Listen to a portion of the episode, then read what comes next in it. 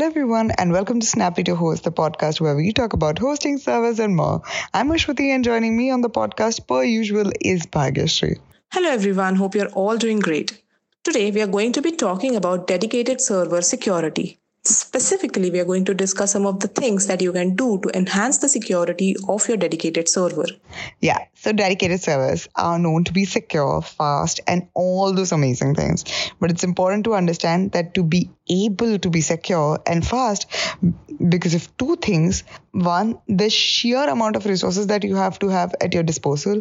And second is because it gives you complete freedom to do whatever you want, and you can use this control to improve the security situation of your server. One of the first things you can do is to change the default SSH port. By default, the SSH port number is 22. And if you leave it at that, the problem is that you're making life easy for bots that are brute force tools to hack your server. By changing the default setting, you're completely mitigating the problem. Spot on. And the other very easy thing that you can do is make sure that your OS and all your apps are up to date. This is far more important than people realize, to be honest. I think updates usually come with security patches to new vulnerabilities that are constantly being spotted. When you update your OS and your apps, you're closing those loopholes. This is very important and not difficult to do. Though it might get slightly tedious at times, but definitely take this as a PSA for sure. Yeah. While you're updating your apps, take a look at them and see if you have software that you aren't really using. Like with a home PC, there are a lot of default programs that are installed when you get a dedicated server. Some of it will be very useful. A lot of it may not be. If you don't use an application, remove it. The reasoning is quite simple, actually. No application or program is unhackable, to be honest. So the more apps you have, the more risk you're exposed to. Theoretically speaking, actually in the same breath, make sure that only applications that need internet connection for optimal performances have access to great or to go online, right? That's like one of the quickest things that I can think of. The reasoning again is quite similar. Every time an app goes online, it's potentially exposed to an attack. Now, some programs need a connection to work properly, so you can't do much about it, but a lot of apps don't. So disable internet access to those apps. Once you've done all this, it's time to look at disabling a few PHP settings.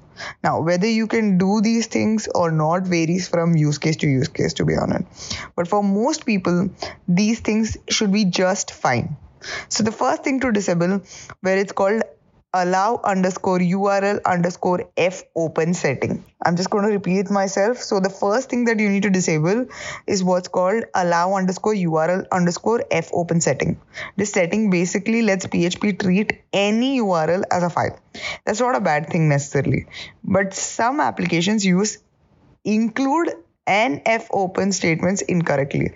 So when that happens, you are exposed to risks. Yeah. The other couple of commands to disable are allow URL include and register globals. So allow URL include isn't really used by any PHP applications these days. The use cases are very, very rare. So it's best to just disable it. The really important one to disable though is register globals. This basically lets global PHP variables to be set at any runtime through a given URL. The problem with this is that it enables hackers to simply arbitrarily modify PHP variables.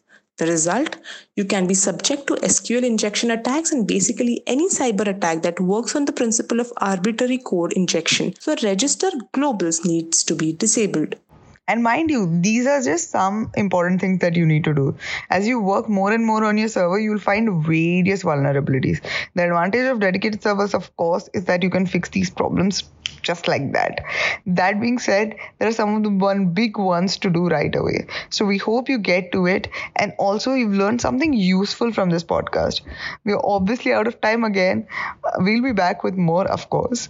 And before we leave, a quick shout out to our sponsors, HostGator, for their support. You can check out their plans for cloud hosting, shared hosting, VPS hosting, and much more on their website, www.hostgator.in. Until we are back, stay safe, stay vigilant. Ciao.